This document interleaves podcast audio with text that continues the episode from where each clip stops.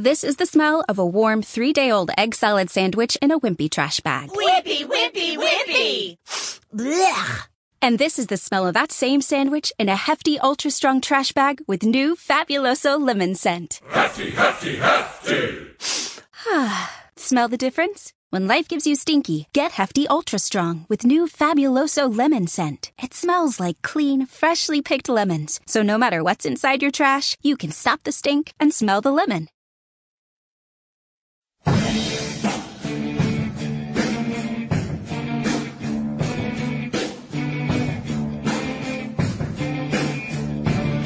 Bienvenidos al espacio deportivo más profundo de la radio española. Esto es Línea de Fondo, en Pasión Deportiva Radio. Dirige y presenta Andrés Monje.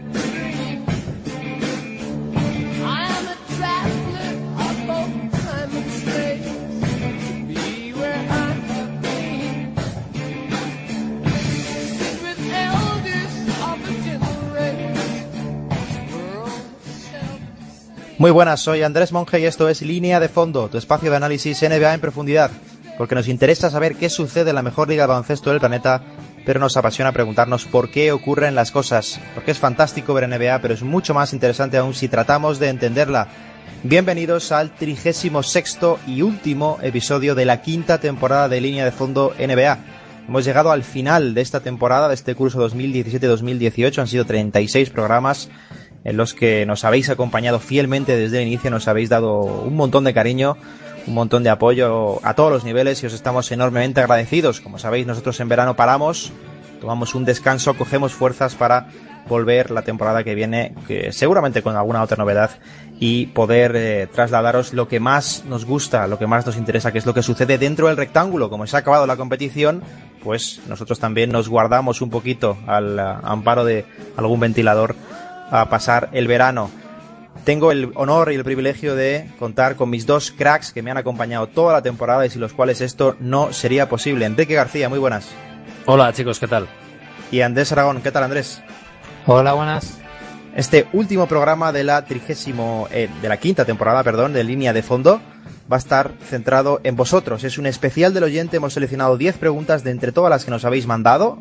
Ya sabéis que la semana pasada cerramos la sección de Sabermetrics por esta temporada y en esta edición va a ser todo preguntas, todo lo que vosotros habéis querido que tratemos en este espacio. Así que nos vamos a ir apenas medio minuto de pausa y arrancamos.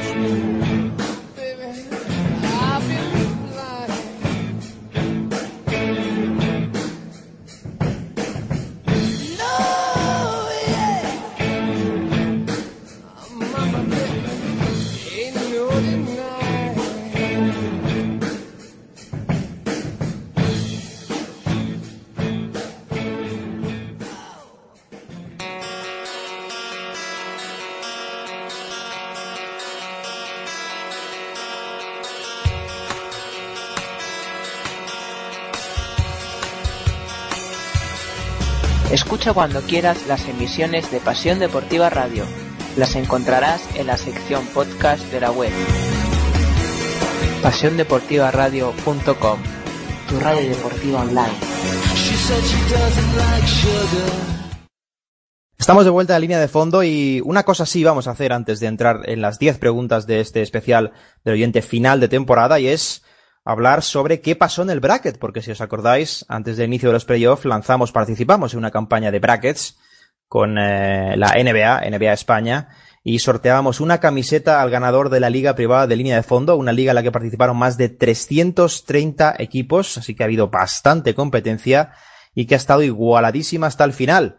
Hemos tenido un ganador que ha hecho una puntuación, pues la verdad, altísima. Habrá quedado entre los primeros de España, me atrevería a decir, porque ha hecho muchos puntos. Acertó el pleno en las finales, acertó el 4-0 de los Warriors a los Cavs y es Ander con su equipo Mateos Brandt, que hizo 2.250 puntos. Ander, si nos estás escuchando, que seguro que sí, que sepas que tu camiseta está controlada, es decir, se van a poner en contacto desde NBA España contigo para resolver el pedido, ya sabes que puedes elegir, así que enhorabuena desde aquí por parte de todo el equipo y enhorabuena porque la competencia ha sido durísima, ya digo, más de 330 equipos y has resultado ganador de la primera edición del bracket de playoffs de Línea de Fondo, esperamos que haya uno la próxima temporada también, por supuesto, para que podáis optar a ese premio que siempre es suculento, una camiseta NBA. Después de esto, después de dar a conocer el ganador del bracket, vamos ahora sí al especial de preguntas. Hemos recibido muchas, sentimos enormemente los que no han podido estar en este especial, os emplazamos al curso que viene, muchos de vosotros habéis entrado a lo largo de esta temporada en las preguntas. La primera de ellas con la que nos hemos quedado esta semana, la última, proviene de Motis Arts y nos dice una pregunta de parrocidios razonables. Dice, es mucho mejor, está mucho más preparado y ha ganado muchos más títulos, colectivos e individuales, pero Doncic me parece del mismo perfil que Zonia o Satoranský y ninguno acaba de despuntar. Y nos pregunta, ¿le puede pasar a Luka lo mismo? Si nos ponemos en el peor de los casos, pues podría pasarle lo mismo, pero creo que todo lo que hemos visto de Luka nos hace indicar que, como él mismo dice, llega bastante más preparado. Lo de que es el mismo perfil puede ser similar, ¿no? Porque son jugadores que son creadores de perfil alto, que dieron el salto jóvenes, que son europeos. Pero en el caso de Zonia y de Satoranský no llegaban con el pedigrí de Doncic y creo que tampoco tuvieron desde el principio la oportunidad que va a tener Luka Doncic de tener minutos. También les faltaba confianza, estaban más verdes en el momento en el que llegaron a la NBA y además de eso, pese a que a lo mejor físicamente se puedan parecer, Luka Doncic tiene una visión de juego muy superior a la de estos otros dos jugadores, tiene más visión de pase, en general yo creo que si lo ponemos como perfiles similares, entre comillas, ¿no? Que por eso él ponía entre comillas parecidos razonables, y nos ponemos en el peor de los casos, puede ser que tenga un problema parecido al de ellos, pero empezando porque a ellos les faltó confianza desde el principio, a Doncic no le va a pasar, y yo creo que más bien, más que este tipo de perfil, yo me alineo más con los que lo ven como alguien que si se queda en lo más bajo que puede ser, va a ser un tipo Edu Turkoglu, por ejemplo, más que un Zonia o un Satoranský. Sí, yo creo que está bien tirado al fondo, porque también son jugadores con cierto tamaño, que saben hacer más cosas que simplemente, es decir, no son unidimensionales, pero yo creo que hay varias diferencias significativas. Una es a nivel de talento, que creo que es bastante obvia, y sobre todo centrado en la triple amenaza de Luka Doncic, es decir, el dominio que tiene de bote, pase y tiro, con la toma de decisiones con muchísimo volumen que ha tenido Luka Doncic esta temporada al máximo nivel. Yo creo que es una diferencia bastante importante, es decir, está mucho más preparado que cualquiera de ellos y en realidad que cualquiera que yo haya visto en realidad en la época moderna del baloncesto FIBA siendo tan precoz. Y luego, por otro lado, creo que también hay una diferencia que le va a ayudar muchísimo y es el contexto. El contexto es muy, muy importante para los novatos y el contexto de Luka, lo hablábamos aquí en su momento, lo anticipábamos, curiosamente luego acabó siendo así, pero el de Dallas era el mejor al que podía optar y ha llegado a Dallas. Dallas es un contexto genial para él porque su apuesta por él es muy importante, es decir, le van a dar minutos, le van a dar relevancia desde el inicio y además el sistema con varios generadores, lo hemos explicado aquí alguna que otra ocasión, es un sistema que le puede ofrecer una transición bastante cómoda hasta que él se sienta con la suficiente autoridad o jerarquía como para ser importante, es decir, va a estar bien cubierto, va a tener minutos, va a tener una transición suave, va a estar rodeado de talento, de un gran técnico y tiene todas las cualidades del mundo, así que yo creo que hay pocas posibilidades de que le pase lo mismo porque verdaderamente pienso que Luka Doncic es un jugador especial, de los que se ven cada muchos años, y ha caído en un contexto además que le puede permitir remarcar todo lo especial que es. Así que ojalá se cumplan estos pronósticos y pueda empezar con el buen pie que parece. Bueno, yo creo que desde el momento en el que decimos que Doncic es mucho mejor y está mucho más preparado, ya ponemos dos asteriscos muy grandes y sobre todo cuando hablamos de un novato, ¿no?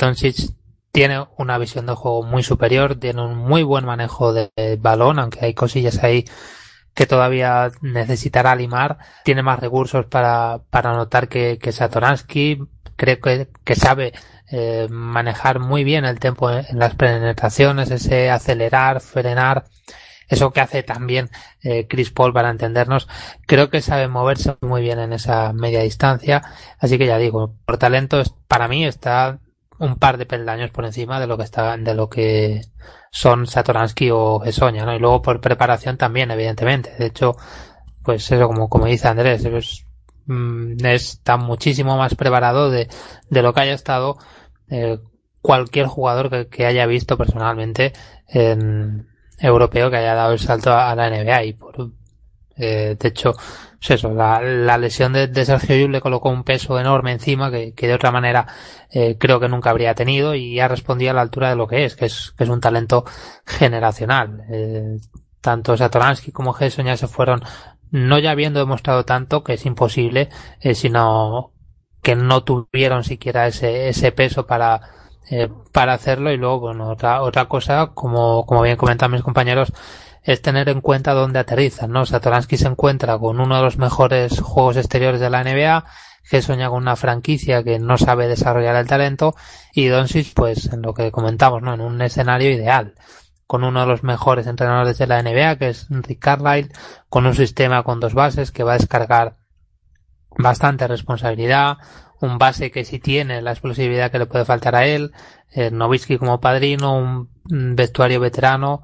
Ha tenido mucha suerte en el destino, y creo que van a suavizar bastante el aterrizaje. No sé si Doncic va a triunfar en la NBA, pero sí estoy convencido de que tiene un suelo, entre comillas, mucho más alto que Satoranský y Gessoña.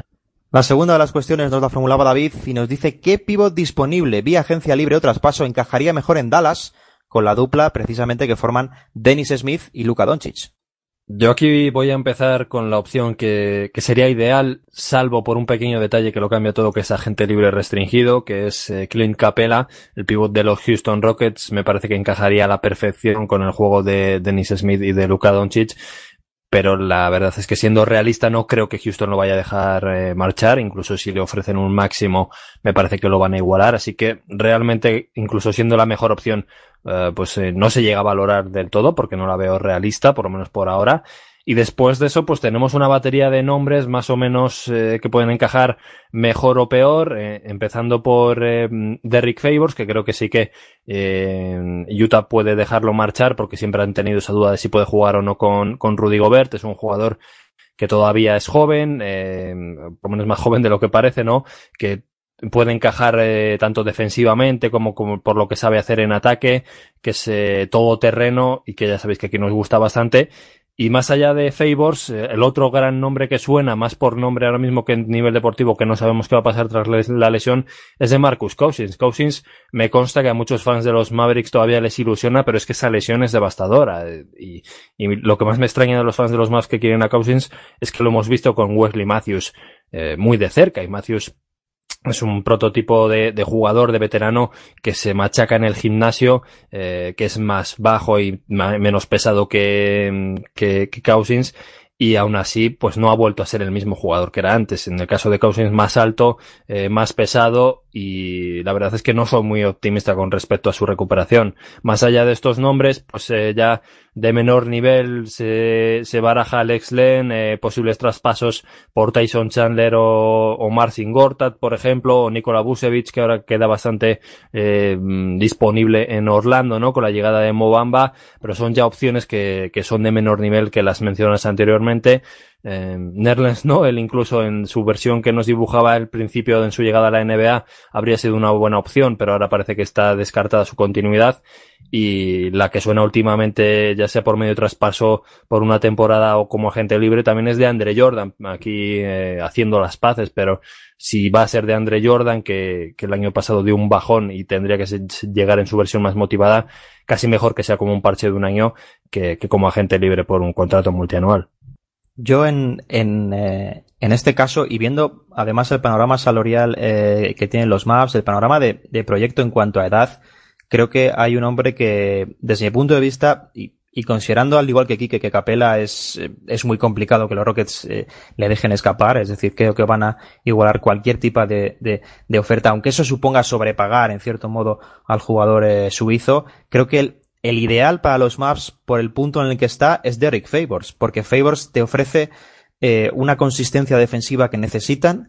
Es un jugador muy inteligente, muy solidario, que sabe ocupar papeles secundarios, y es un jugador que realmente está a, pues, lo que hemos comentado aquí en alguna ocasión, a establecer un tiro de media distancia relativamente fiable. Ha estado este último año creo que en un 35 o 36%, no es un porcentaje demasiado solvente. Si llegara a estar en un 38 o 39, con cierto volumen de lanzamientos, sería un pívot de los más interesantes de la liga. Hay que recordar que Favors es uno de los mejores protectores de aro de la NBA, lo ha sido durante los últimos 2-3 años, y que lógicamente está tapado en su equipo por Rudy Gobert, que al final es el, bueno, ha sido nombrado mejor defensor del año, pero no le hace falta ser nombrado para que se le pueda considerar ya como uno de los jugadores más determinantes atrás de la liga.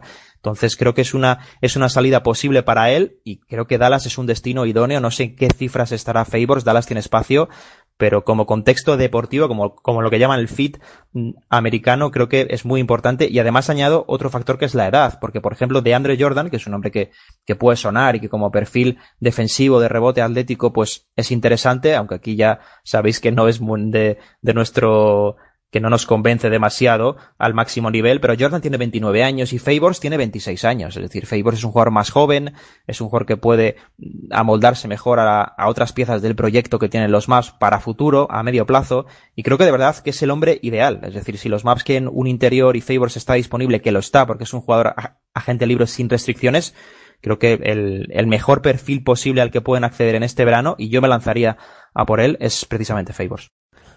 Sí, yo coincido con vosotros. Yo creo que el idóneo en un mundo ideal sería Clint Capela, pero me cuesta creer que los Houston Rockets lo vayan a dejar escapar después de cómo ha funcionado de bien esta temporada, de cómo ha progresado. Es un pivot que es muy buen defensor, que sobre todo está en plena progresión, está desarrollándose muy bien y es un gran continuador hacia el aro. Es el tipo de pivot que encaja en lo que necesitan y quieren los más, pero ya digo, o sea, yo creo que siendo agente libre restringido, yo creo que Houston va a igualar cualquier oferta.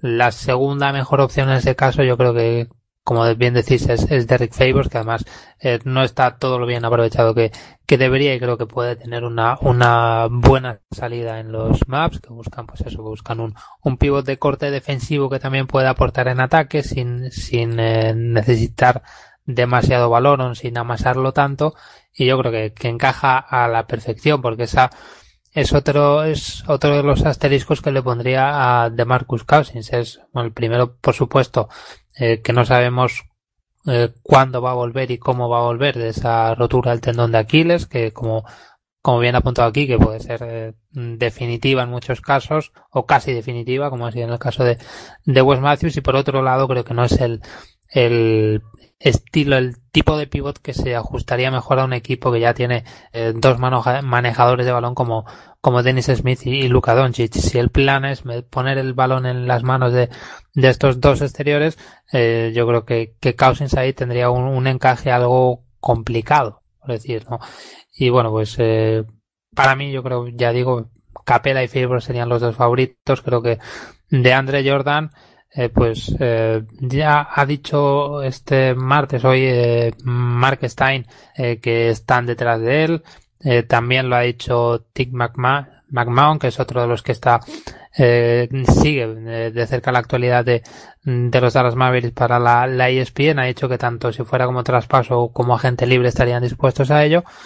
Estarían interesados los más, pero no me convence tanto como si me convencen las otras dos opciones. Desde luego que Nerlens Noel les habría venido muy bien, pero parece ser que ha funcionado muy mal, y bueno, es un jugador que por lo que se comenta tiene bastantes problemas de actitud, y bueno, pues no ha encajado, lamentablemente. La siguiente de las preguntas nos la formulaba Rob y nos dice: ¿pueden los Sixers fichar un crack estilo LeBron James, Paul George o Kawhi Leonard? ¿Encajaría uno de estos? ¿O quizás sería mejor renovar a Redick por menos dinero y fichar a otro jugador estilo, por ejemplo, Derrick Favors?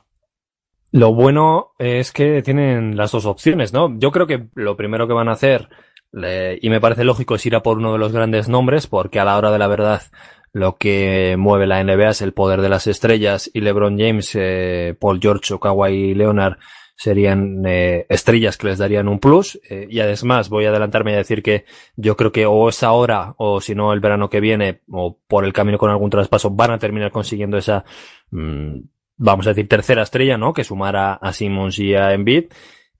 Van a empezar por ahí, intentándolo con LeBron, intentándolo con Paul George.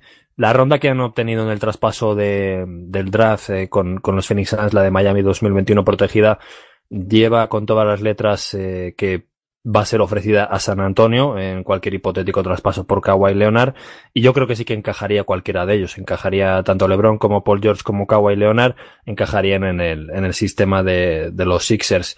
Y la otra opción, pues bueno, sí que podría ser de nuevo hacer lo del verano pasado, hacer una renovación de un año o fichar a un jugador por un año como hicieron con Redick y buscar a otro tipo Derrick Favors o a otro que pueda aportar desde un perfil más secundario, a lo mejor con espacio salarial, o si quieren renovar directamente en Redick y hacerlo por encima del límite salarial con la mid-exception.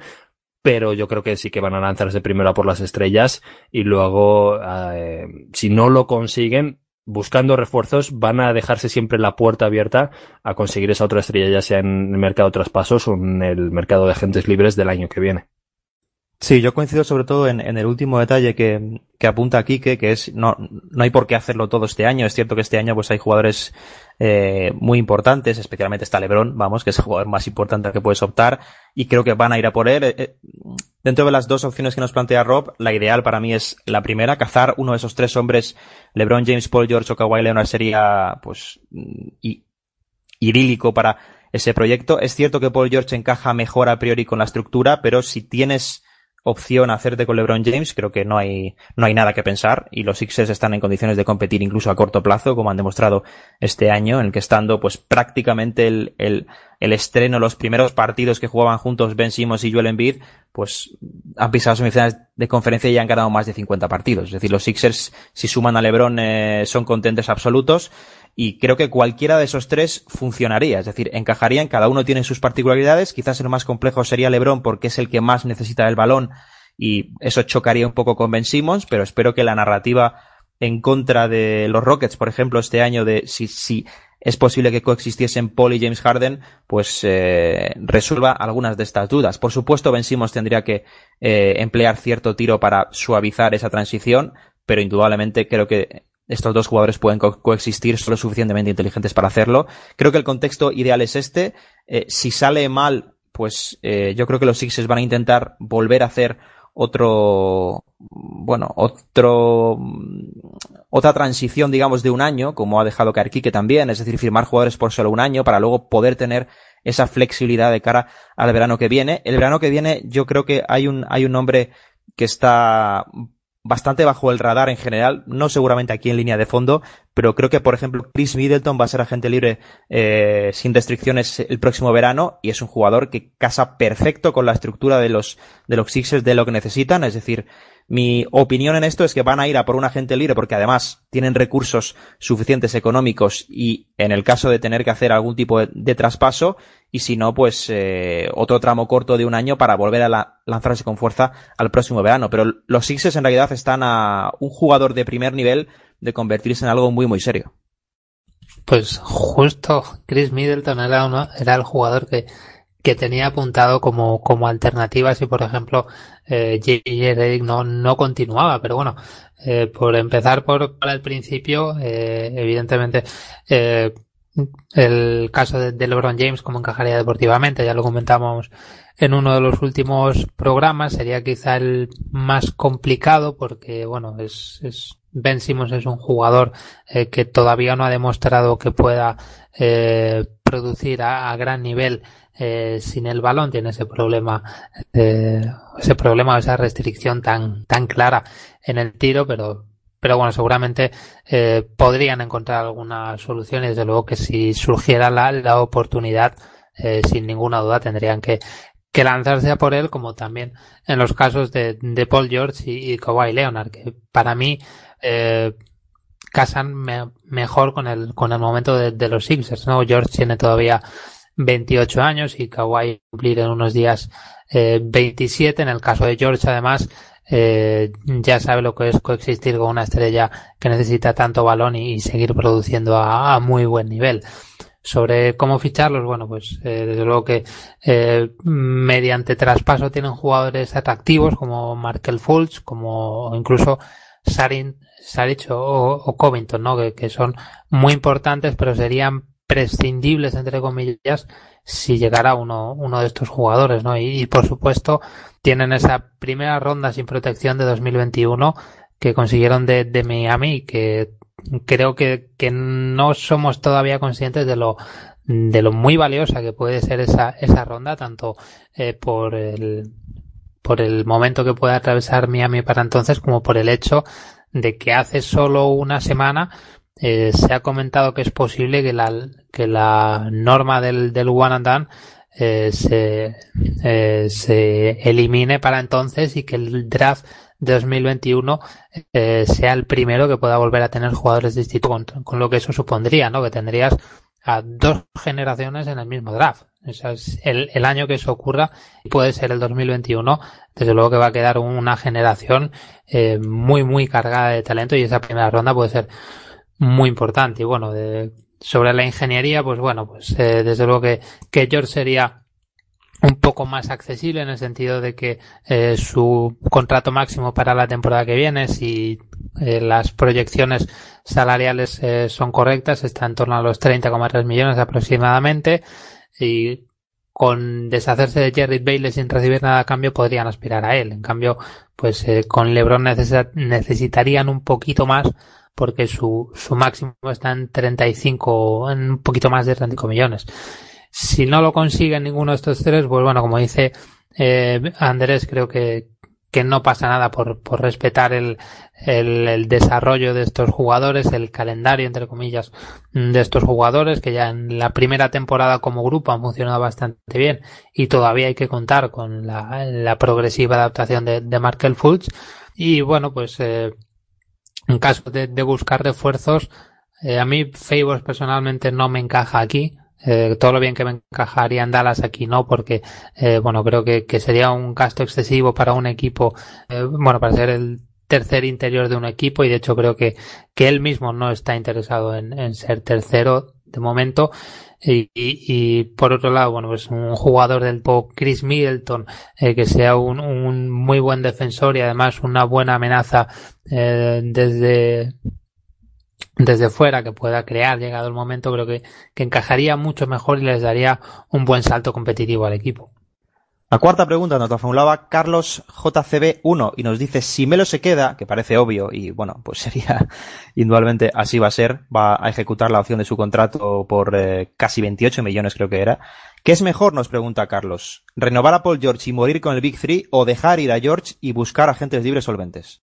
Bueno, aquí la única opción real es renovar a Paul George y morir con el Big Three, o no, o intentar buscar una rescisión de contrato de Carmelo Anthony, aunque eso tampoco te iba a dar grandes beneficios deportivos. Podrías intentar un traspaso con Carmelo Anthony, pero sería a través de otros equipos que tengan contratos que no quieren. Se me ocurre, por ejemplo, Houston, si al final no consiguen colar por ahí a Ryan Anderson, pero tampoco creo que Houston quiera meter a Carmelo forzado después de que hayamos visto cómo funciona en Oklahoma City. Pero vamos, Carmelo se queda con su player option, como es lógico, como habríamos hecho con todos, y la única opción que tienen los Thunder es intentar renovar a Paul George, porque si Paul George se marcha, ya hemos explicado que ese dinero que dejaría no se lo pueden ofrecer a otros jugadores, no les podrían ofrecer el máximo, sino que se quedarían igualmente, con la excepción mid-level, que me parece que para este verano son en torno a 8,5 millones, con lo cual el jugador que podrían conseguir pues sería de un nivel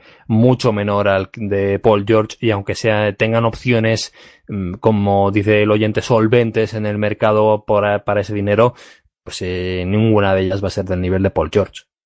Sí, yo creo también, en primer lugar me gustaría señalar que el Big Three lo forman Steven Adams, Paul George y Russell Westbrook. Steven Adams es un jugador bastante maltratado, entre comillas, en cuanto a su nivel de impacto, y yo creo que es merecedor de esa distinción. Y en cuanto a la pregunta que nos hace, para mí está muy claro también, es decir, tiene que ser renovar a Paul George, en primer lugar por el talento, es decir, porque es muy difícil conseguir ese tipo de jugadores después, y una vez que lo tienes, pues tienes que hacer todo lo posible para convencerle, que tienes a Westbrook, tienes a Adams, es decir, tienes una columna vertebral con talento, tienes que tratar de renovarle a toda costa. Y en segundo lugar, porque lo que vas a encontrar si no le tienes son parches que vas a tener que ir cambiando cada poco tiempo. Es decir, si tú logras sostener una columna vertebral formada por Westbrook, George y Steven Adams, luego es más sencillo rodearles que crear esa columna. Siempre a la hora de formar proyectos lo más complejo es juntar las estrellas adecuadas. En este caso son compatibles. Y una vez las tienes, pues rodearlas de secundarios, porque además el talento llama al talento, y cuando tienes un equipo ganador, pues sueles encontrar jugadores dispuestos a jugar o menos minutos o por menos dinero. Es decir, creo que la opción en este caso es indudablemente esperar a que se acabe, por supuesto, ese año de contrato de Carmelo Anthony, pero tratar de hacer todo lo posible los Thunder para renovar a Paul George. Si puede ser también a medio plazo, ya sabemos que los contratos que firman las estrellas, pues en estos casos pueden ser incluso cortos, pero si puedes asegurarte esa columna vertebral, creo que sería decisivo para el proyecto de los Thunder hacerlo, porque si no te puedes encontrar con cierto estancamiento y empezaría a ser complicado atraer estrellas o jugadores interesantes. Por supuesto, como nos señala Carlos, hay agentes libres solventes, pero cuando tú te puedes hacer con una estrella, y una estrella además que puede coexistir con otras, creo que tienes que morir en el intento de retenerla.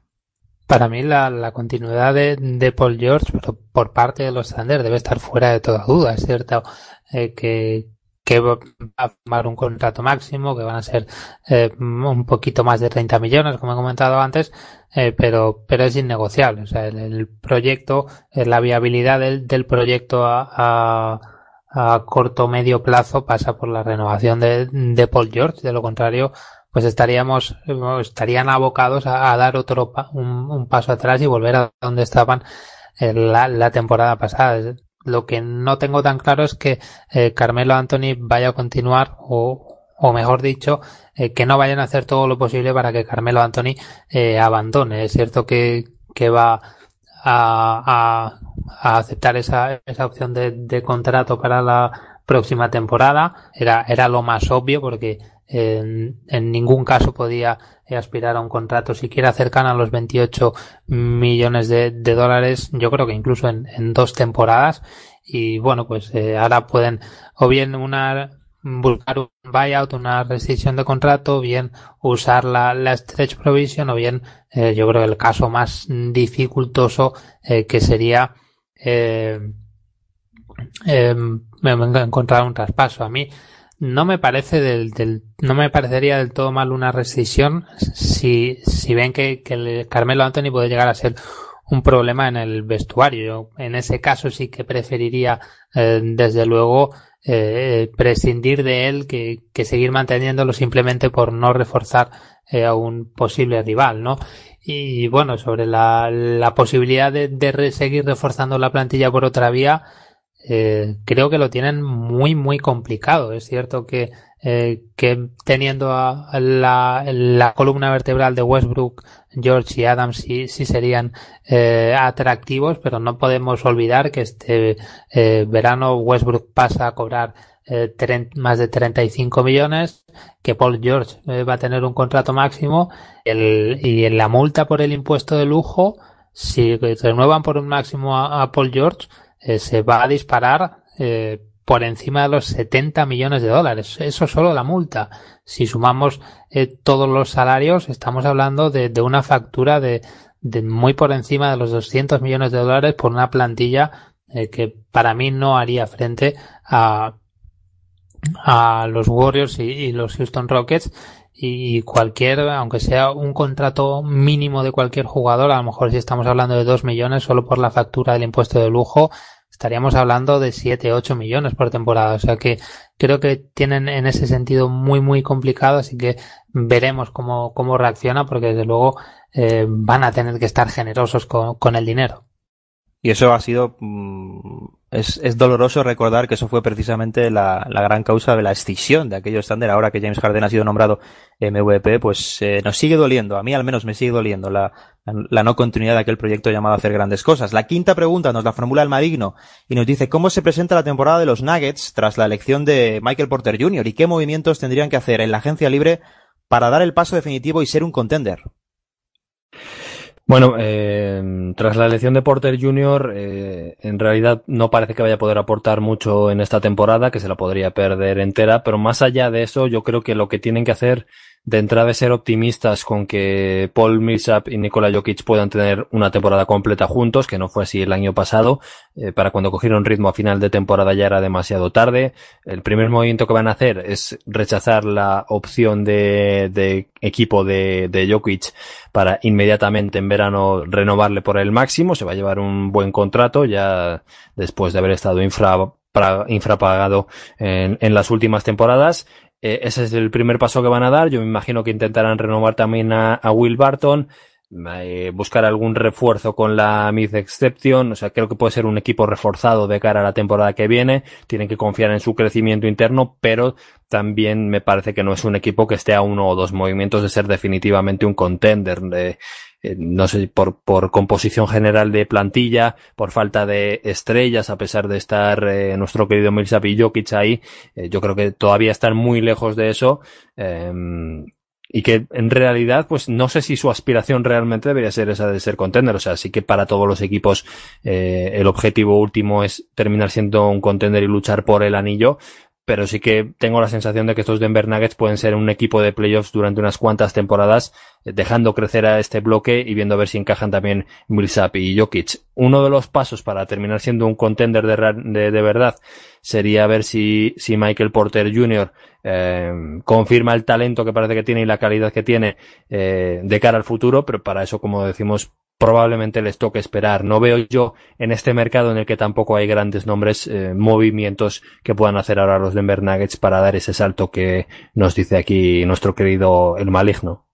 Sí, y yo creo que también es muy importante para ellos el crecimiento orgánico que tienen, porque ellos tienen buenos jugadores jóvenes que están en periodo de evolución. No solo Jokic, que como bien comenta aquí, que pues va a pasar a cobrar más de 30 millones después de no llegar a 2, por cierto, creo que va a ser un salto brutal.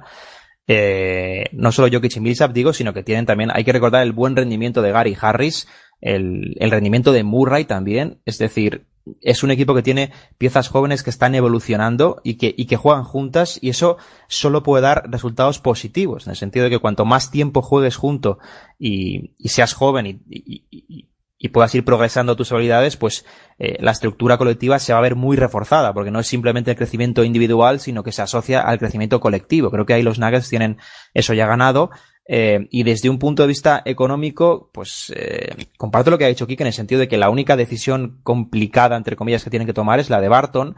Hace unos días Winston Chandler dijo que iba a ejecutar su player option por el próximo año, pero por ejemplo, más allá de los contratos de Gary Harris, que está extendido ya, el que firme Jokic, solo tienen el contrato de Mason Plumlee más allá de la 2019-2020, es decir, tienen un cierto espacio para ir confiando y desarrollando a sus jugadores. También hay que reseñar en este caso, en el de los Nuggets, que Millsap solo tiene contrato el próximo año. Es decir, es un contrato muy grande y solo tiene contrato el próximo año, porque el siguiente es team option del equipo. Es decir, Denver podía prescindir de Paul Millsap al finalizar la próxima temporada, lo cual te deja un espacio considerable. Yo creo que uno de los puntos claves es esperar que estén sanos, básicamente. Creo que la pareja Millsap-Jokic tiene mucho baloncesto que dar y es un equipo en progresión. Tiene muchas piezas jóvenes muy interesantes. Hemos visto también, por ejemplo, a Trey Lyles este año dar un rendimiento distinto.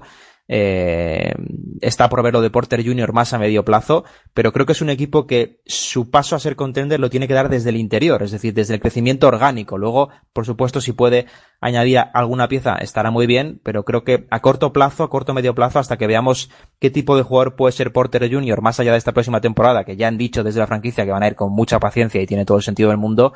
Si Porter Jr. tiene calibre de estrella, creo que a medio plazo es un equipo que lo que va a hacer es ganarse ese estatus desde la evolución de los jugadores que tienen dentro, que son buenos y son bastantes. Sí, yo creo que la temporada de los Denver Nuggets, o las perspectivas de la próxima temporada de los Denver Nuggets, hay que evaluarlas desde la progresión de ese gran trío de jóvenes que son Nikola Jokic, Jamal Murray y Gary Harris, y a partir de ahí pues ver pues cómo puede adaptarse Paul Millsap, que este año con las lesiones no ha tenido tanta continuidad como habríamos deseado, y bueno, como dice Andrés, esa pareja interior tiene muchísimo baloncesto dentro y puede dar muy buen rendimiento a los Nuggets. Y de Michael Porter Jr. yo sinceramente todavía no esperaría nada. El otro día Josh Kroenke reconoció que no sabe si siquiera va a jugar esta temporada. La lesión, por lo que hemos podido saber, es complicada, es parecida a la que sufrió en su día Tiger Woods. De hecho, la preocupación era tanta que varias franquicias contrataron un médico para evaluarle, y el informe médico no fue nada positivo.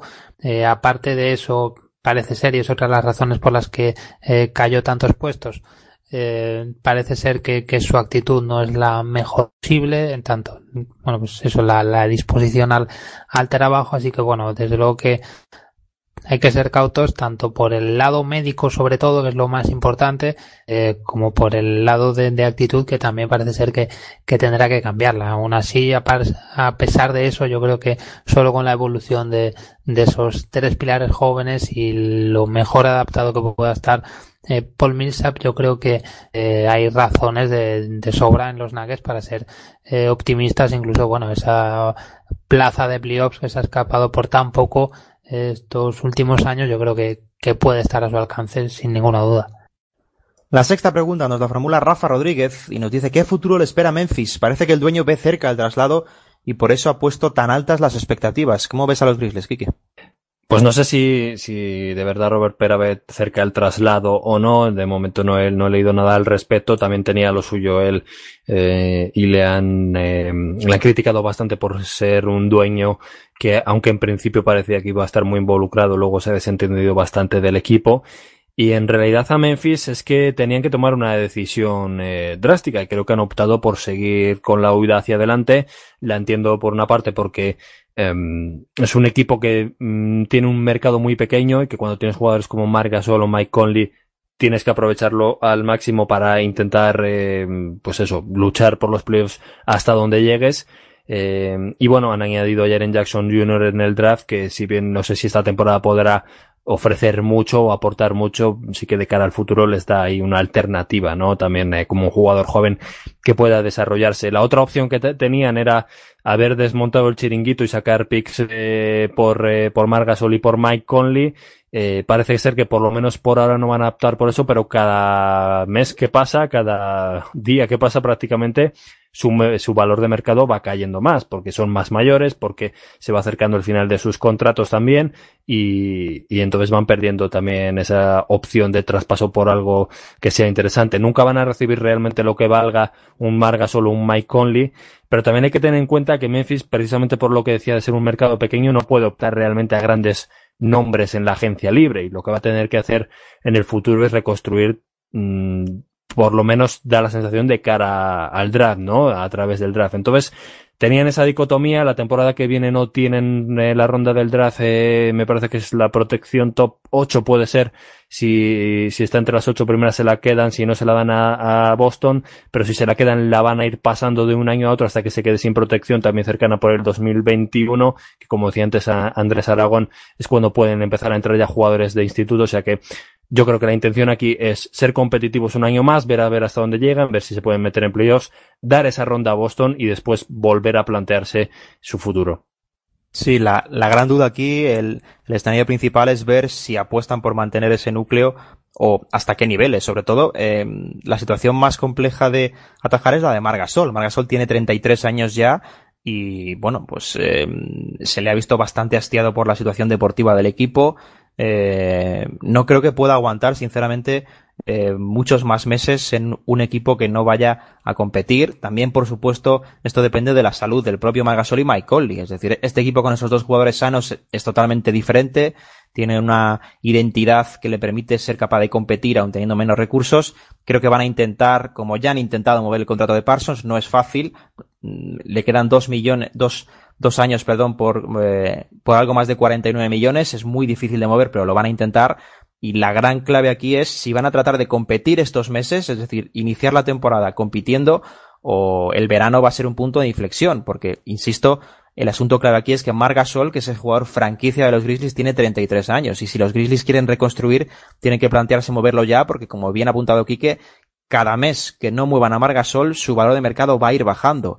Y no creo que los Grizzlies estén como para perder tiempo, sabiendo que son, como también ha reiterado Quique, un mercado pequeño con pocas opciones de competir por agentes libres. Creo que deben ver, reflexionar qué hacer y sobre todo tomar las decisiones, porque si quieren competir van a depender del asterisco de la salud y la opción de reestructurar, igual pues a corto plazo pierdes esperanza, te planteas un proyecto a 3-4 años, ganar talento y empezar a funcionar, pero los Grizzlies tienen que tomar, yo creo que las decisiones duras este mismo verano, porque si no la situación se le puede ir de las manos.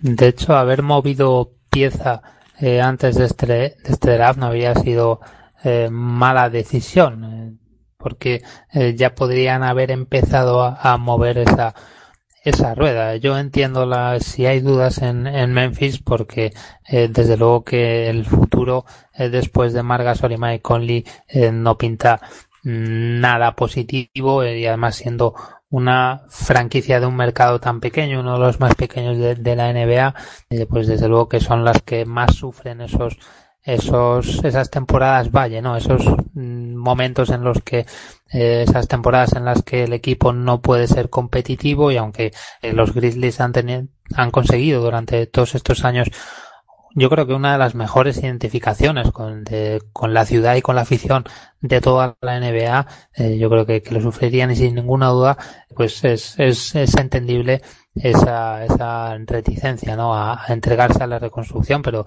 como decís tanto Quique como Andrés, yo creo que cuanto antes se tome la decisión mejor. También entiendo las dudas por parte de Marc Gasol, si las hay, porque él lo ha dicho en repetidas ocasiones. Para él Memphis es algo más que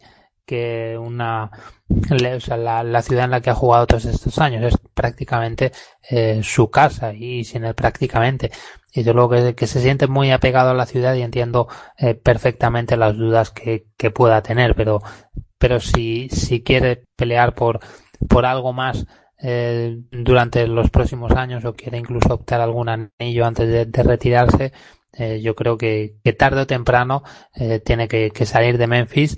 Y si lo piensa bien, casi que lo mejor para la franquicia es que lo haga teniendo contrato, porque así puede salir mediante un traspaso y dejar al menos algo en caja, ¿no? Algo entre, así los Grizzlies pueden conseguir algo a cambio con lo que ayudar en esa reconstrucción o en ese nuevo camino.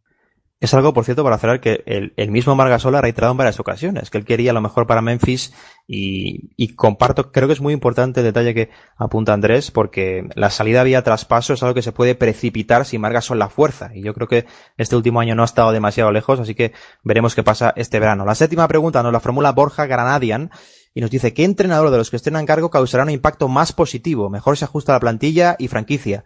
Y nos dice, no solo los novatos, sino también los que han llegado de nuevas a un equipo, como Casey, Fisdale, Clifford o Budenholzer. A mí lo primero que se me viene a la cabeza es que, por ejemplo, Casey, desde el principio, desde que fue despedido de Toronto, me encajaba muy bien en Detroit, por características de franquicia, por estilo de juego que puede desarrollar con la plantilla que tiene ahora mismo. Está bastante atado de manos, en el sentido de que los Pistons no tienen especialmente mucha flexibilidad de cara a este verano, y que básicamente va a tener una plantilla muy similar a la que tiene ahora, pero creo que le puede encajar bastante bien, y que le encaja en la filosofía de la franquicia. El nombre de Fisdale me parece muy interesante para New York, pero por un lado creo que van a hacer una temporada de tanking, me parece que se lo van a tomar con calma, no sabemos cuándo va a volver a jugar Porzingis, incluso la elección en el draft de un jugador que está bastante verde como Knox también creo que puede indicar esas intenciones. Y luego ya sabemos que lo que les suele pasar en New York es que les falta la paciencia, ¿no? Pero yo creo que Fisdale con un bloque joven en New York puede encajar bastante bien. Y por decir de los nuevos, con Kokoskov tenemos que verlo como entrenador jefe en la NBA, lo hemos visto como seleccionador. Pero yo tengo buenas sensaciones con él. Creo que la plantilla que han montado en los Phoenix Suns es bastante interesante, Y a mí me da buena espina Kokoskov liderando a este equipo de jóvenes. Pues voy a empezar precisamente por Kokoskov, porque yo tengo también la intuición de que lo va a hacer muy bien, y creo que Phoenix puede empezar a construir una identidad, que es algo que le ha faltado este tiempo. Creo que Kokoskov, especialmente por lo que hizo con Eslovenia a nivel de construcción de equipo, de identidad, me impresionó bastante. Creo que el baloncesto que hizo Eslovenia cuando ganó el Eurobasket fue de lo mejor que se ha visto en Europa los últimos años, y creo que con toda la experiencia que ha ido acumulando, recordemos que no es un hombre que viene de nueva, sino lleva muchos años como asistente aprendiendo de muchos técnicos distintos. Es un hombre que llegó a estar en el anillo de los Pistons en 2004, creo recordar. Ha estado con muchos tutores diferentes, y creo que está en un punto muy, muy interesante para hacer las cosas bien en un equipo que es un cuadro por pintar. Es decir, le han dado el lienzo y él tiene que hacer y construir prácticamente todo. Creo que tiene talento. A partir de ahora va a poder ir construyendo, y creo que es un técnico a seguir. Más allá de ahí, tengo interés por Casey, por lo que tiene en Detroit, que es un escenario bastante complejo de gestionar, pero por ejemplo está firmando muy buenos asistentes. Ya sabéis que aquí le damos mucho valor también a los cuerpos técnicos que acompañan a los técnicos jefes. Casey se va a rodear bien, y es un técnico que, a pesar del batacazo en playoff, su última temporada ya también pues fue muy, muy interesante. Lleva haciendo un buen trabajo, pero supo cambiar el registro hacia lo que se necesitaba. Y más allá de ellos, más allá de Kokoskov, de Casey, pues creo que el que más me llama es Budenholzer en Milwaukee, porque el caso de los Bucks es un ejemplo clarísimo de un equipo que necesitaba una consistencia defensiva para echar a volar. Tiene mimbres tremendos en lo físico, no hace falta que los citemos, los tienen en todas las posiciones además. Los Bucks hace 3-4 años llegaron a ser la segunda mejor defensa de la liga, curso 2014-2015, solo detrás de los Warriors, mejor que los Spurs, mejor que los Grizzlies, pero desde entonces han sido la 22ª, la 19ª y la 17ª, es decir, han defendido por debajo de la media. Con Atlanta, Budenholzer se ha caracterizado por lo contrario. De los últimos, exceptuando por supuesto este año que no ha tenido recursos, los dos anteriores tuvo la defensa de los Hawks en el top 5 de la liga y el anterior en el top 10. Con los recursos que tiene Milwaukee, yo tengo muchas ganas de ver qué es capaz de construir ahí, con la progresión que tiene Giannis, otros jugadores. Creo que si Budenholzer cuaja ahí, creo que los Bucks van a dar un salto cualitativo muy interesante, y creo que es uno de los técnicos al menos más a seguir dentro del panorama de la burguesía de la liga. Pues yo tenía apuntados a Kokoskov, a Fisdale y a Budenholzer por no repetir. Y por mencionar alguno que no hayamos dicho todavía, pues tengo muchas ganas de ver lo que hace Nick Nurse ahora que va a tener un equipo NBA completamente bajo su mando. Yo creo que en el último programa ya comentábamos la característica principal de este entrenador como fuerza ese Moribol en el que se creó, entre comillas, deportivamente a su llegada a la D-League, y tengo muchas ganas de ver cómo lo adapta después de esta temporada en la que ya Dwayne Casey le dejó a los mandos de la transformación ofensiva. Quiero ver hasta dónde es capaz de llegar o hasta qué extremo consigue llevarlo, y sobre todo, bueno, también hay que ver si en qué medida cambia la plantilla para poder ajustarse mejor a sus necesidades. A mí desde luego que es un entrenador al que ya llevo mucho tiempo teniendo ganas de ver, siempre más o menos por estas fechas. Además, la ESPN, normalmente Kevin Arnovitz saca una lista con los asistentes o entrenadores futuribles con más opciones de saltar a un banquillo o de los que mejor se habla en la trastienda de la NBA, y Nick Nurse es uno de los que lleva muchos años hablándose de él, y bueno, pues por fin vamos a poder verlo, y la verdad es que tengo muchas ganas, y creo que puede tener un muy buen impacto en los ratos, la verdad. La octava pregunta nos la formula Javier Pérez García y nos dice: si gente como Fultz o Simmons se pierden una temporada entera y están sin problemas aparentes, ¿por qué alguien como Michael Porter Jr. ha caído hasta la posición 14 del draft si realmente era potencial top 5? Y nos pregunta: ¿no es mejor esperarlo que draftear a alguien peor? Pues hasta cierto punto. Lo que sucede en este caso es que es una lesión muy preocupante. Es una lesión que acarrea una operación en la espalda, que es una zona muy sensible para un jugador de baloncesto especialmente, pero para cualquiera que haya tenido una lesión en la espalda, algo relacionado con las vértebras, sabe que es muy complicado. Y para alguien que mide tanto, que es tan alto, que va a depender tanto de su físico, es muy preocupante, porque además pues se hablaba en los últimos días de que si había un día en el que casi cancela un entrenamiento porque no podía levantarse de la cama por dolores en la cadera. Los problemas de espalda luego, si no te recuperas bien, pueden derivarse también en problemas de rodilla, porque terminas forzando más otras zonas del cuerpo. Y lo cierto es que si ha caído tanto es quizás porque se extendió el pánico, pero esto tenemos que entender que han sido 13-12, porque los Clippers tenían doble pick, 12 franquicias las que han dejado pasar a Porter. O sea que no es solamente cosa de un par de franquicias realmente. Es que hay algo ahí que huele bastante mal. Para Denver no pierden nada. En el pick 14 seleccionar a alguien como Porter con este talento, pues pueden permitirse ser pacientes. Me ha extrañado que los Clippers no lo seleccionaran con uno de sus picks, ya que tenían dos ahí seguidos y sí que decían que le gustaba bastante a Jerry West y a Steve Ballmer, pero yo puedo entender hasta cierto punto que con una lesión tan complicada y tan importante, que de cierta manera es mucho más preocupante que una rotura de un hueso de un pie, aunque también lo sea, o que algo como lo de Fultz, que no sabemos exactamente qué ha sido todavía, si mental o físico, pero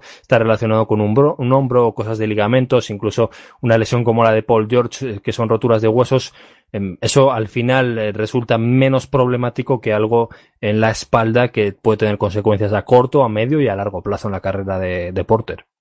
Sí, sobre todo es el no saber qué es la lesión, o no saber hasta qué punto se puede recuperar al 100%, no se puede recuperar, cuánto tiempo le va a llevar. Creo que ese no saber es lo que le ha hecho bajar. También los últimos informes médicos que al parecer se presentaron, pues son los que precipitaron su caída masiva. También influye, por aportar algo distinto también, que este draft estaba muy cargado en las posiciones punteras, había muchos hombres altos también, es decir, es difícil dejar pasar este tipo de jugadores. Quizás en otro draft menos cargado alguna franquicia hubiese arriesgado más arriba, pero a pesar de todas las condiciones que tenía y de ser, de tener previsiones al top 10, incluso al top 5 durante muchos momentos, creo que la lesión en la espalda es demasiado complicada. Es decir, por ejemplo, el caso de Fultz, ni siquiera podíamos esperarnos que se perdiera todo el año cuando es elegido como rookie. Es decir, eso va pasando con el tiempo. Con Simmons también se sigue un tratamiento conservador. Es decir, no tenían prisa y, por supuesto, la prioridad es que se recupere, y es lo que van a hacer los Nuggets. Van a esperarle, van a esperar que se recuperen bien, y es una jugada ganadora por parte de los Nuggets. Pero también es cierto que los Nuggets estaban en una posición en la que tienen todo el margen de maniobra posible para hacerla. Quizás un equipo que estaba eligiendo en el top 5, por ejemplo, pues tenía mucho más que perder que ganar, porque en el top 5 también había muy buenos jugadores. Es decir, esto, a partir de las posiciones, cuando salimos del 10, pues cualquier equipo le podía haber seleccionado sin ningún problema, porque es un jugador con mucho techo, es decir, con una cima muy alta. Pero yo creo que los informes médicos, ojalá luego Michael Porter Jr. pase un año y pueda ser lo que apuntaba, pero las franquicias son conservadores cuando tienen a su alcance jugadores de mucho más talento y que pueden ver de inmediato, es decir, que pueden evolucionar de inmediato. No se la juegan tanto en drafts que están ciertamente cargados por arriba. Sí, desde luego, yo creo que hay que tener mucha cautela con esa lesión. Yo creo que puede ser más grave de lo que fue, por ejemplo, sobre todo la de Markel Fultz, ¿no? Que bueno, pues si tantas franquicias lo han dejado pasar, yo creo que hay que tener bastante cautela a la hora de considerar si han hecho bien o no, porque desde luego, bueno, están esos informes médicos que se comentan que desde luego no pintan nada bien. Y si ya desde un primer momento los Nuggets se están planteando que esta temporada la pase en blanco, pues hay que tener desde luego que mucho cuidado, y desde luego que es un indicativo de que la lesión o el problema puede ser grave. ¿Qué pasa? Que los Sixers, sobre todo cuando eligieron a Ben Simmons, todavía se lo podían permitir perder una temporada, porque el plan todavía era parte del proceso, ¿no? Elegir el mayor talento disponible, aunque pudiera perderse alguna temporada, ¿no? Lo inmediato o la necesidad inmediata no era ganar. Ahora bien, yo creo que hay que tener también en cuenta que las directivas que eligen el draft se están jugando a su futuro, y eso no hay que perderlo de vista. y normalmente les van a exigir resultados inmediatos, así que yo creo que no es nada fácil elegir a un jugador que pueda perderse toda una temporada, salvo que no tengas un muy buen respaldo de la directiva, o como en este caso los Denver Nuggets, ya estés en el final de la lotería, que yo creo, bueno, si repasamos los jugadores que suelen salir a partir de esta posición, yo creo que bueno, la verdad es que aunque siempre hay robos, yo creo que es bastante más complicado acertar, y en el caso de que pierdas, pues bueno, yo creo que solo por, como dicen Quique y Andrés, solo por tener un jugador con un techo tan alto ya en en un número 14, yo creo que sí merece la pena la apuesta. La novena y penúltima pregunta nos la formula Alejandro y nos dice: ¿qué equipo ha drafteado mejor y cuál puede ser el robo del draft? Pues aunque resulte obvio, porque tenían el pick número 1 del draft, me gusta bastante como lo hicieron los Phoenix Suns, quizás en el cómputo global, ¿no? De lo que han sumado a lo que ya tenían. Además de Andre Ayton, me gusta la selección, aunque no lo hicieron ellos, de Michael Bridges, la apuesta que hacen mandando el pick de 2021 de Miami, como ya decíamos antes, puede ser un pick de draft bastante jugoso en el futuro. Pero Michael Bridges creo que les puede ayudar bastante, y también seleccionaron a Okobo en principios de segunda ronda, que es un perfil muy intrigante también de base, que es el puesto que más flojo tienen ahora mismo. Yo en general, si fuese seguidor de los Suns, pues más allá incluso del pick número 1 del draft, estaría bastante contento con lo que han hecho. Por lo demás, Atlanta se le va a dar muchos palos por lo que han hecho con Doncic, pero si ellos en realidad creen que Trae Young es mejor o que puede ser un jugador de nivel similar, por lo menos han conseguido también sumar una primera ronda futura, y han también elegido a Kevin Huerter, que tenía una buena reputación para esa parte media-baja de la primera ronda, y pueden hacer una pareja más que interesante, aunque Atlanta está en un punto más alejado de su reconstrucción. Y en cuanto a robo del draft, pues por no decir Porter si está sano, que sería lo más evidente, uno de los que apuntaban a pick de lotería que al final ha terminado cayendo es Robert Williams, ha caído a los Boston Celtics, y si cae en manos de Brad Stevens, eso significa dos cosas: una, que si tiene algo que aportar a la NBA va a hacerlo, y va a hacerlo en Boston, y tiene mucho talento, como decíamos, y si su cabeza, que parece que es lo que más le ha hecho desplomarse el otro día, realmente le va a impedir jugar en la NBA, pues si no se lo consigue sacar Brad Stevens, probablemente no le veamos brillar en otro lado. A mí me gustó mucho lo de los Suns. Me gustó mucho porque creo que la elección de Bridges también está muy encaminada a obtener un jugador secundario que puede ser muy bueno como secundario y muy complementario a lo que ya tienes. Hay que tener en cuenta que los Suns tienen, pues, uno de los mejores proyectos exteriores de la liga en Devin Booker, que sumaron su referencia interior con una pinta excepcional como de DeAndre Ayton. Tienen a Josh Jackson también, y creo que un complemento a todo eso, cazarlo en el 10, un jugador con las condiciones que tiene Bridges, me parece un éxito y creo que es un acierto. Luego con los novatos, por supuesto, todo es ver qué tipo de evolución tienen, cómo casan con Kokoskov. También creo que el técnico va a ser muy importante en todo esto, pero a priori la maniobra que hacen en el draft cazando un secundario muy, muy importante, un secundario entre comillas, digo, por supuesto, yo creo que es muy interesante. También hay que dar mérito en este sentido no solo a los equipos que cazan a las grandes estrellas, sino la liga está muy poblada también de equipos campeones que están plagados de muy buenos secundarios. Esto hay que recordarlo siempre, es decir, no solo ganan los 2 o 3 mejores jugadores, y tener muy buenos secundarios es muy importante, y creo que Phoenix ahí se ha sabido mover muy bien. En cuanto a robo, yo también tenía apuntado la figura de Robert Williams.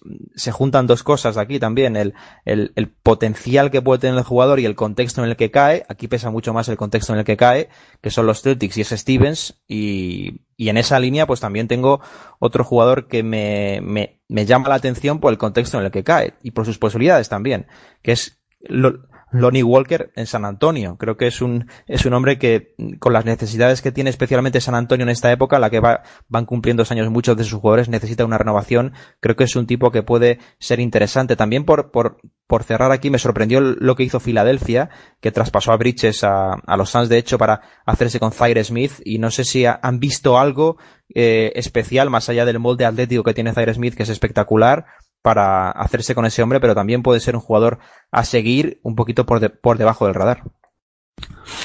Pues yo completo el pleno. La verdad es que el equipo que más me ha gustado en el draft han sido los Phoenix Suns. Con la apuesta de Andre Ayton pueden haber solventado esa necesidad de pívot que no han conseguido llenar en los últimos años y que Tyson Chandler no llegó, primero no llegó a cubrir, y segundo está en otro plano radicalmente distinto al del resto de la plantilla.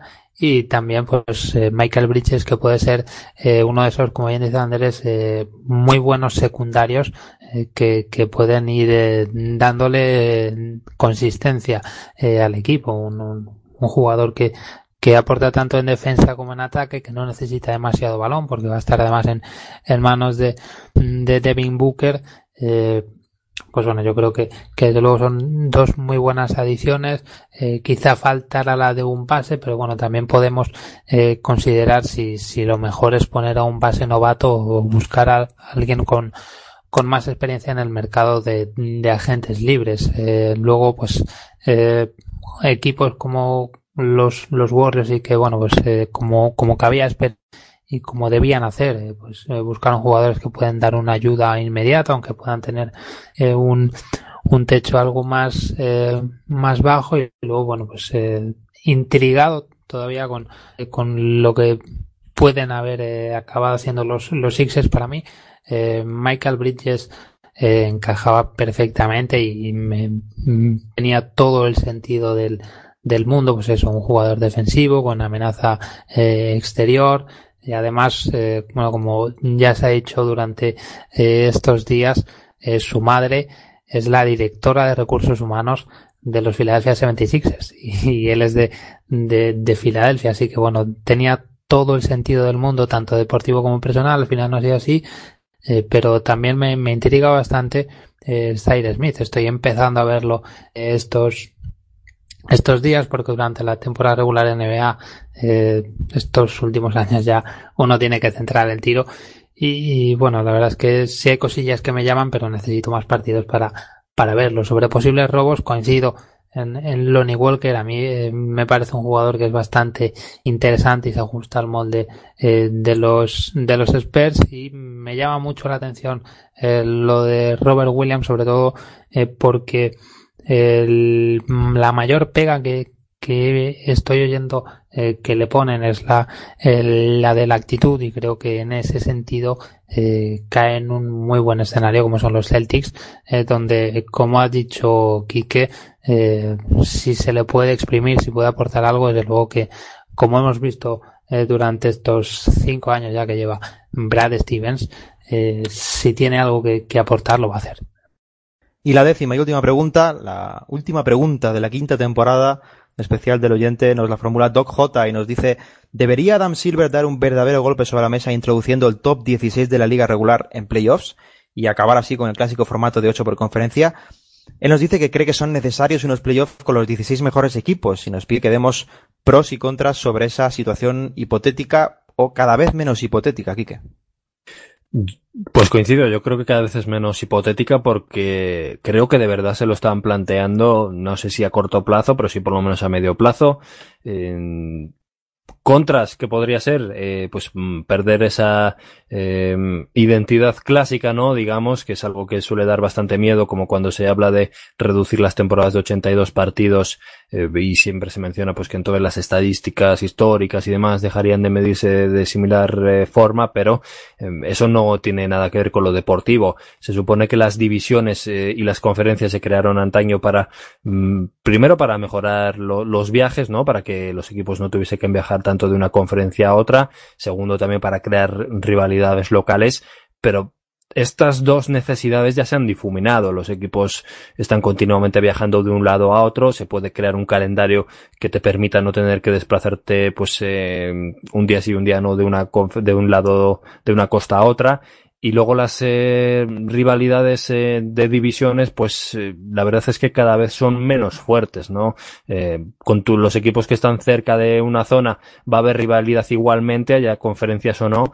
Entonces yo creo que esos dos puntos ya se pierden. Los pros es que sería un método mucho más justo de que los verdaderamente mejores 16 equipos estén en los playoffs, así que yo creo que sí que debería, y creo que de verdad se lo están planteando. No me parece que vaya a ser muy a corto plazo, pero la verdad es que creo que terminaremos viendo a los mejores 16 equipos de temporada regular en los playoffs. Quizás mantengan las conferencias igual que mantienen ahora las divisiones, aunque no valgan para mucho, pero creo que al final terminarán entrando los 16 mejores.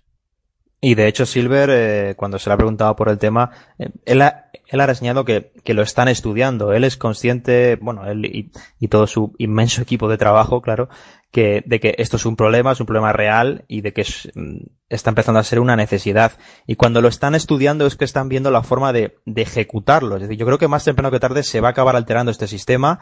Y no me sorprendería, de hecho, que con el gusto que también tienen por los formatos cortos que han reseñado más de una ocasión, no creo que es un asunto baladí, no creo que es trivial el hecho de que, por ejemplo, los formatos coperos o el formato Final Four, que también funciona muy bien a nivel universitario, creo que se podría meter en los playoffs a los 16 mejores equipos, pero alterando el sistema. Es decir, coger, por ejemplo, al octavo y al noveno de cada conferencia, del este y del oeste, y esos cuatro equipos hacer una especie de Final Four para jugarse los últimos billetes de playoff.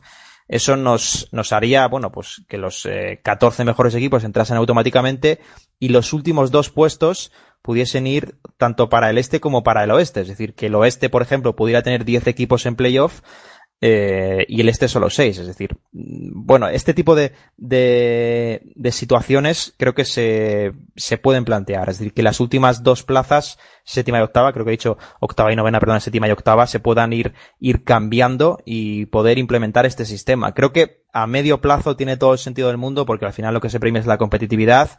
Y el contra principal que veo, que es lo que nos pregunta DoJ, el contra principal sin duda es que en la época en la que se juegue, pues indudablemente tenemos una tradicional superioridad de la clase media en la conferencia oeste durante los últimos años, y lógicamente los equipos del este se van a negar. Es decir, este tipo de votaciones necesitan una tasa de aceptación para salir adelante, y será difícil convencer al este si la diferencia es muy desigual. Si las diferencias se van limando, se van igualando durante los años venideros, especialmente entre la clase media, ya digo, aquí lo que importa es la clase media, los puestos del 6 al décimo en cada conferencia prácticamente. Si se va limando, creo que es una opción que puede salir adelante a medio plazo, y se puede, ya digo, para mí, yo me imagino una situación que busca entre los últimos equipos que están luchando por entrar en playoff una especie de 2 o 3 días extra para hacer una Final Four, y en la que se jueguen y ganen todos. Es decir, gana el mercado, ganan las audiencias, ganan los equipos, gana la competitividad, se jueguen esas plazas a un partido.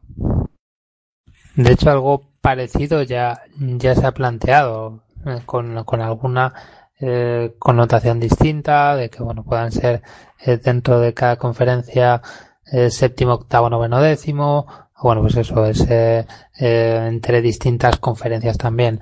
Sin duda, bueno, pues creo que Zach Lowe es uno de los periodistas que sigue más de cerca estos posibles cambios de formato, y la NBA lo está estudiando, eso no hay ninguna duda. Y como bien dice Andrés, llama mucho la atención esos formatos rápidos. La idea de una copa ya se enterró porque no le encontraban tanto sentido, pero esto de un, creo que le llaman play-in, ¿no? Jugarse las últimas plazas, básicamente. Sí que tendría más sentido y parece que tiene más aceptación, por un doble motivo. Primero, porque te sacas un nuevo formato que va a crear más atracción para más equipos y más deseos por luchar hasta el final, aunque no tengas opciones de estar entre los 8 primeros, y combates un poco también ese ese tanking de las últimas semanas de temporada, porque si abres el abanico hasta la novena o la décima plaza, sí que es mucho más difícil quedarse descolgado tan pronto, y sí que tienes más alicientes para aguantar hasta el final.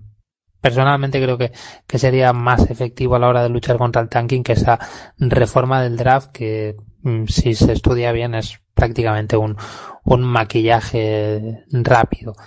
Y bueno, pues yo creo que el hecho de cambiar a los 16 mejores equipos de la temporada regular, creo que tarde o temprano va a suceder. Como bien dice Andrés, el problema es que hay que contar con un porcentaje bastante alto de votos a favor en las franquicias, que ahora mismo está tan desigualada a favor del este que muchas franquicias votarían en contra, pero probablemente lo único que haya que hacer es esperar al momento adecuado en el que el balance esté más o menos equilibrado entre las conferencias para encontrar más consenso, ¿no? Yo creo que bueno, con los adelantos de viajes, con lo descentralizada, entre comillas, que está la NBA, que ya esas rivalidades locales no tienen tanto sentido, ya es todo más global.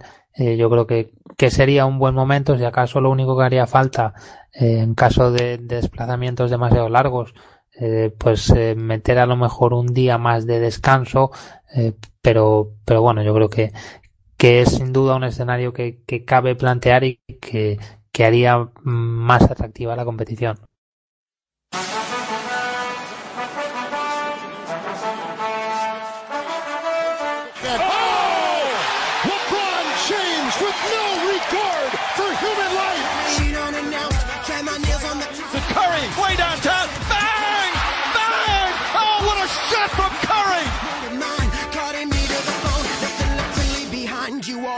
¿Buscas la mejor cobertura NBA en español? Quédate en Pasión Deportiva Radio. Quédate con Pasión NBA. Todas las noches de lunes a martes a las 12 desgranamos lo que suceda en la mejor liga del mundo. Una amplia tertulia de más de una hora que repasa las últimas noticias, analiza en profundidad y ofrece respuestas para todo aquello que suceda en la NBA. Un programa dirigido y presentado por Enrique García y con la colaboración de David Uña, Óscar Pérez y Álvaro Carretero.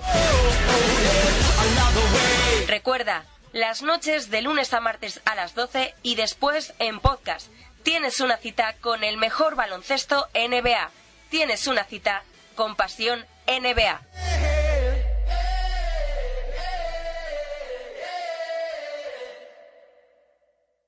Pues ha llegado el turno de los últimos tiros libres de la temporada. Van a ser casi sobre la bocina, va a ser Bitters con ese minuto que tenemos, ya sabéis, cada uno desde la línea de personal para compartir aquella reflexión, podcast, artículo que nos haya llamado la atención con respecto a la actualidad de la liga. Por ser el último lo vamos a hacer algo más global.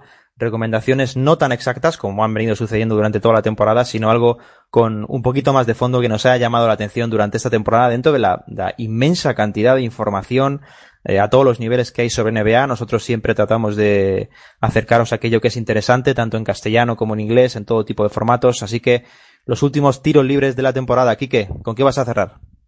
Pues voy a cerrar como recomendación general para toda la temporada de NBA, incluso también para la postemporada en la que estamos ahora, con la newsletter de SB Nation, que la firma cada día, excepto fines de semana, aunque a veces también trabaja en fines de semana Tom Siller, como digo, en SB Nation.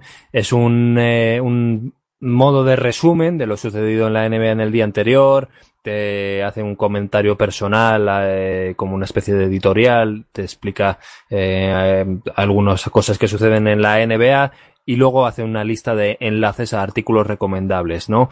Muchos de ellos son de SB Nation, obviamente, porque es la newsletter oficial de ese medio, pero también recomiendan de otros medios artículos que merece la pena leer sobre NBA, sobre WNBA, también algunos sobre otros deportes, incluso sobre baloncesto europeo, pero especialmente en la NBA. Y es una forma que ayuda a mantenerse al día en lo que está sucediendo en la actualidad para que no te pierdas las cosas más importantes ni los artículos más interesantes. A mí me recuerda, en cierta manera, lo que se hacía antes en ESPN en True Hoop, que luego ya se terminó perdiendo, que cada mañana se hacía una recopilación de lo más recomendable del día anterior en cuanto a lecturas. Pues aquí, en este caso, te llega directamente al correo electrónico, simplemente hace falta, lo que hay que hacer es buscar en Google SB Nation, SB Nation y Newsletter, ¿no? Y se dale directamente la opción de meter tu correo electrónico, te suscribes y en torno a las 2 del mediodía o así, hora española, suele llegar este correo de Tom Siller en el que te hace un resumen de lo más importante de la actualidad de la NBA, que es algo que me parece que está muy bien para seguirla en el día a día. Sí, otra newsletter también bastante recomendable, aprovechando el hilo, es la de Mark Stein en el New York Times.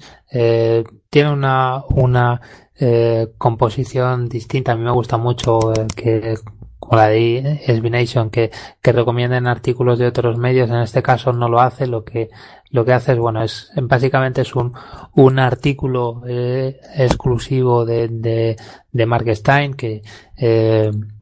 que se recibe el día anterior a que se publique o unas horas antes, en que, bueno, normalmente además siempre incluye información propia o que no se sabe todavía. Y bueno, la verdad es que un periodista con las fuentes de Mark Stein sin duda siempre es interesante. Y luego 3 preguntas que le hacen los lectores, en las que además siempre aprovecha para dar lo que llaman allí una opinión informada, ¿no? Una opinión que está fundamentada en informaciones que tiene él de fuentes cercanas al caso o al jugador o a la franquicia. Y bueno, la verdad es que es bastante interesante, pero mi tiro libre iba a ser un artículo que se publicó hace un mes en la ESPN, Kevin Arnovich y Kevin Pelton, para mí junto a Zach Lowe y Ramona Shelp, mis favoritos de la ESPN, que se llama, bueno, cómo recuperó la NBA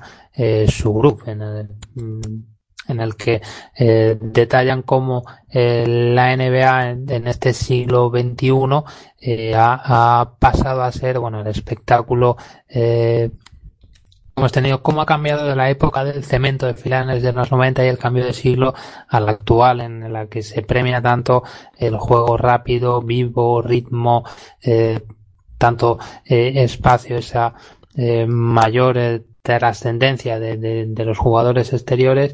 Y bueno, la verdad es que está fantásticamente bien documentado, tiene un montón de anécdotas muy valiosas. Y la verdad, bueno, pues es un artículo bastante largo, pero sin duda ahora que ya ha terminado la temporada, estos días previos a que abra el mercado, hay tiempo de sobra para leerse, y la verdad es que se aprende muchísimo. Y luego, como complemento, no sé si le gustará o le da la vergüenza, pero luego sobre esta base trabajaron Andrés y Gonzalo Vázquez en el reverso para hacer uno de sus fantásticos capítulos sobre la evolución de la NBA, que luego, pues, como todos los que hacen, es magnífico. Y bueno, pues sin duda queda recomendado el artículo. Y bueno, el reverso yo creo que no hace falta recomendarlo a estas alturas. Bueno, pues te agradezco, Andrés, y yo, por ser excepción, y como tú has venido haciendo muchos años, o sea, muchos programas, perdón, que te has tirado 2 tiros libres, y te lo hemos permitido, pues yo, si me permitís, voy a cerrar también con 2 tiros libres. El primero de ellos, no estaba preparado así, pero me apetece hacerlo así. Es un tiro libre para cada uno de las 2 personas con las que he hecho este podcast, con las que lo llevo haciendo bastante tiempo. Y no solo por lo que hacen aquí, sino para que, ya seguro que los que escucháis Línea de Fondo les seguís en todos los sitios en los que están, pero para que sigáis a Enrique García y a Andrés Aragón, lo que hacen, lo que escriben, sobre todo dónde lo escriben, y todo tipo de programas o contenidos sobre NBA que hagan, tanto publicados como en redes. 2 de las personas más preparadas a nivel NBA que existen en castellano. Tengo la inmensa fortuna de tenerlos aquí conmigo, y son 2 personas que, más allá de que hagan este podcast, por lo cual estoy enormemente agradecido, son, ya digo, 2 referentes en ese sentido, y son 2 personas que tenéis que seguir en todos los formatos en los que hagan, escrito, audio o cualquier sentido. El primer tiro libre es para ellos, agradeciendo también lo que hacen y cómo lo hacen sobre todo, y el segundo está ligado también en parte a esto. Nosotros humildemente aquí en Línea de Fondo tenemos una forma de hacer las cosas que gracias a vosotros pues ha ido germinando, ha ido creciendo este tiempo, y es ahora mismo que las redes sociales están teniendo mucho auge, que todo funciona a partir de ahí, pues cada vez se ve más polarizado todo y cada vez se ve un mayor peso, por un lado de lo nostálgico y por otro lado de la sobrereacción. Y nosotros, ya digo, humildemente tratamos de estar en un término medio de esos dos aspectos, usando además los formatos de datos de Sabermetrics que, como sabéis, pues son importantes y consideramos que son parte del futuro de la NBA y consideramos que es la evolución del propio deporte, del propio juego.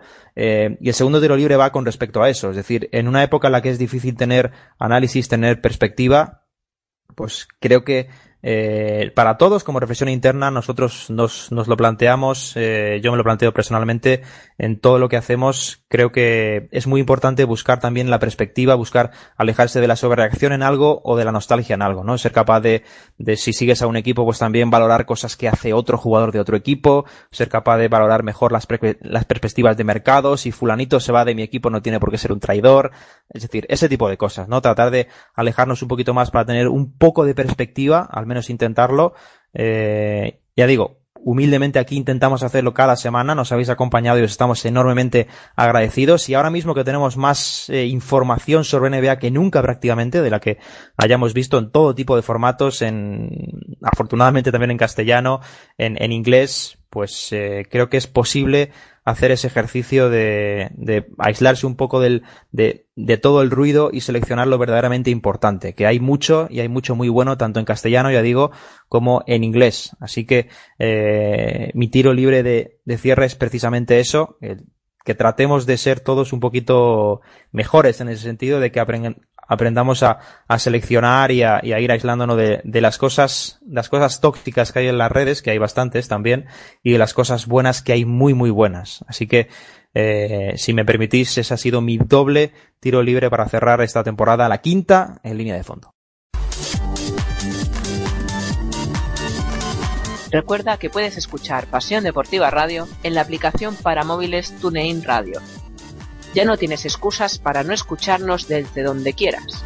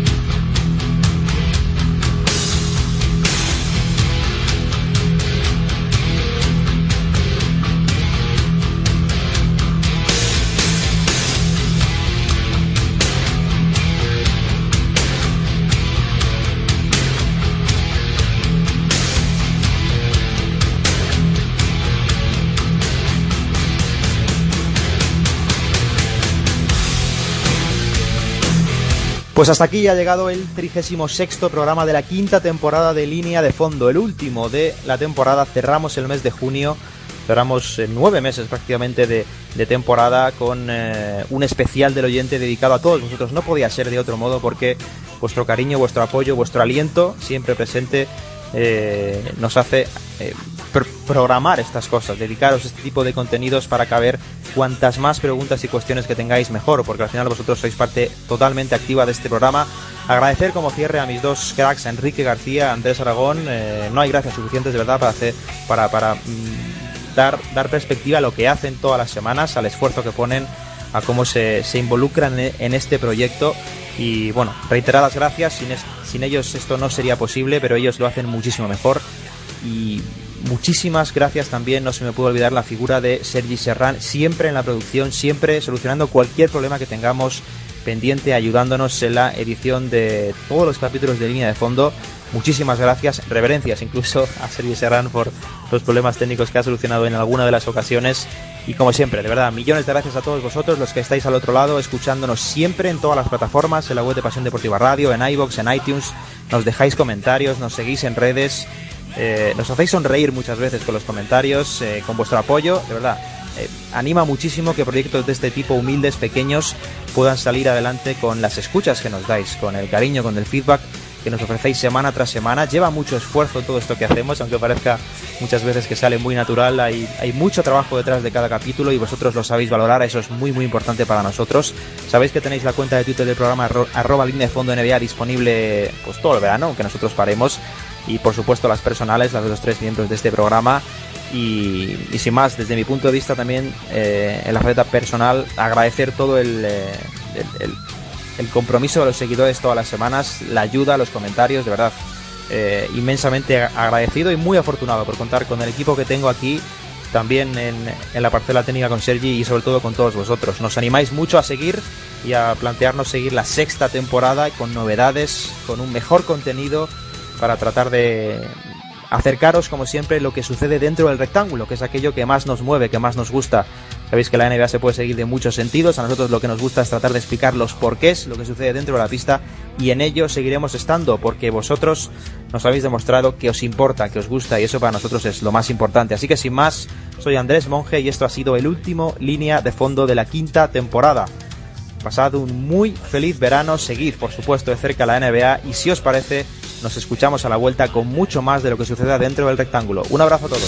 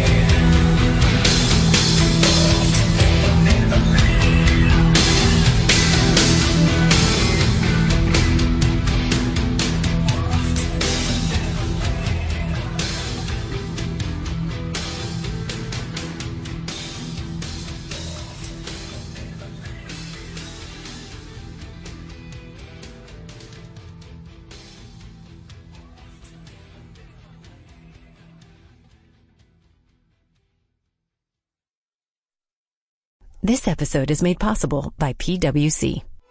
When unprecedented times are all the time, it's time to start walking the talk. Leaders like you turn to PwC to see and stay ahead. Upskill your workforce, use intelligent automation, and transform big ideas into breakthrough outcomes. Explore the human-led, tech-powered solutions that help you thrive. It's all part of the New Equation. Learn more at thenewequation.com.